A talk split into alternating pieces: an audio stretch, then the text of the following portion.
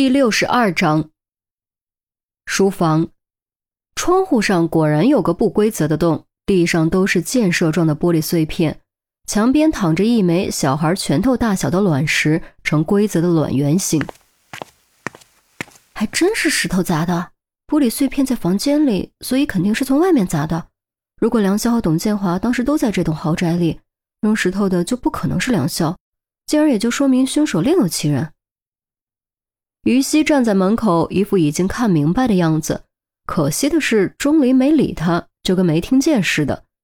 仔细查看玻璃破洞的边缘形状和棱角，用步子测量地上碎玻璃的最远距离和范围，接着戴好手套，打开窗户，扫视周围后，垫脚探出头朝上看，最后关上窗户，捡起卵石掂了掂。钟离拍拍手，站起身，离开书房，朝二楼走去。于西追在后面，急声问：“喂，你倒是说句话呀！你都发现了什么？我说的到底对不对？”钟离没有回答，继续噔噔噔快步上楼。于西火了，冲上几步拦在钟离面前，一副你不回答我就不让开的样子。我到底说的对不对？你就这么渴望得到肯定吗？钟离的回答还是那么直截了当，一刀见血，丝毫不考虑对方的感受。于西虎着脸不说话，虽然心中不舒服，但他知道钟离不是故意讽刺，钟离就是这种人。一半对，一半错，满意了吗？钟离无奈回答。他总不能把于西推开吧？于西是受过格斗训练的，他还真不一定是于西的对手。哪一半错，哪一半对？于西继续刨根问底。玻璃的确是从外面砸的。但不是石头砸的。钟离说完，趁着于西呆愣的瞬间，从他胳膊底下钻了过去。于西被重重蹭了一下，恍然回神，转身一边追一边大声问：“不，不是石头砸的，你给我说清楚！喂，你等等，你给我等等！”二楼某房间，看样子也是个卧室，却没有住人的痕迹。正对面是落地推拉门，推拉门后则是露天阳台。钟离走到露天阳台边缘，探出上身往下看。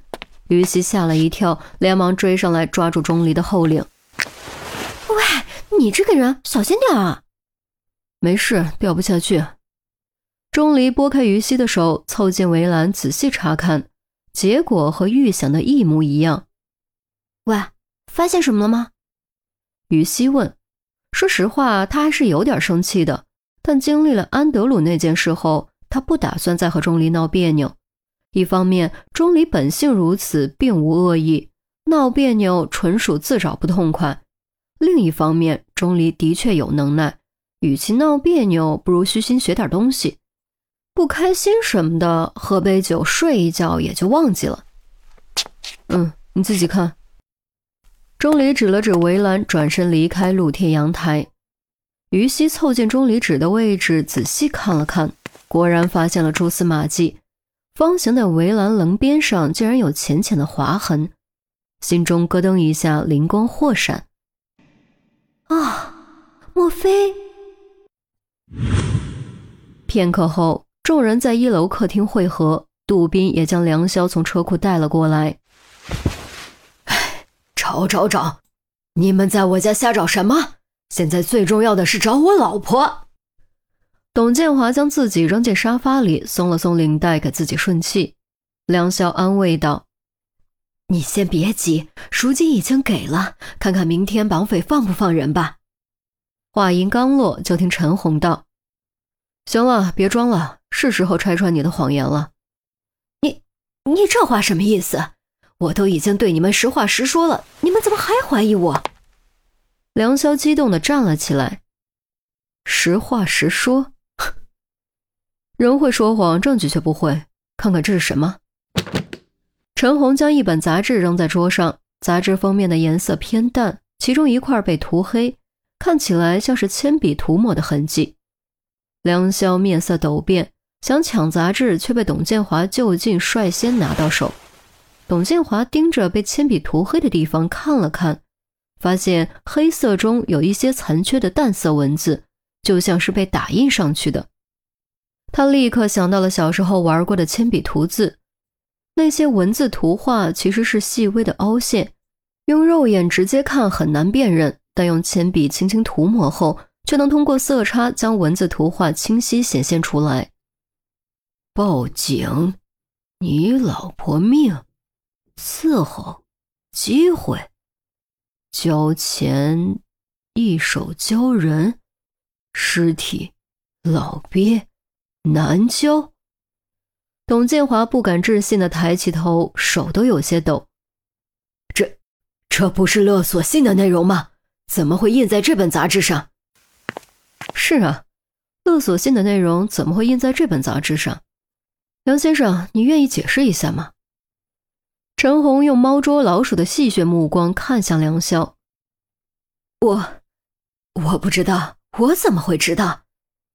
梁潇眼神游曳，明显有点失了方寸。你不知道，这栋宅子里除了失踪的赵姬和两个年幼的孩子外，就只有你和董先生两个人。如果不是你写的，难道是董先生写的？梁潇额上冷汗直冒，他做梦也没想到陈红竟然会发现印痕。早知道就不拿那本杂志垫着写了。怎么回事？这到底是怎么回事？是不是你写的？枉我如此信任你，你为什么要这么做？董建华抓住梁潇的衣领，咆哮后将他用力推开。梁潇跌坐在沙发上，低着头不说话，亦或是不知道该说什么，不知道该如何面对。陈红取出勒索信，接着说：“看到勒索信，我就发现了一个问题：写信的人下笔力道很重，纸张都凹了下去。”而下笔力道重的人，通常都有垫着写的习惯，这样就一定会在垫子上留下痕迹，进而留下线索。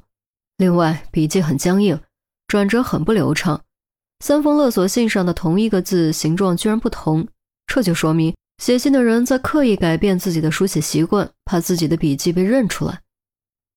顿了顿，陈红指着梁潇，接着说：“如果凶手是陌生人，根本不必这么做。”董先生不可能认出陌生人的字迹，所以凶手只可能是董先生非常熟悉的人，而这个非常熟悉的人就是你，梁潇。梁潇依然低着头不说话，只有冷汗顺着脸颊不断往下流。正所谓百密一疏，他就疏在了细节上。于西和杜宾听得目瞪口呆，心中对陈红的敬佩直线拔高。果然不愧是经验丰富的老刑警，这观察力也不是盖的。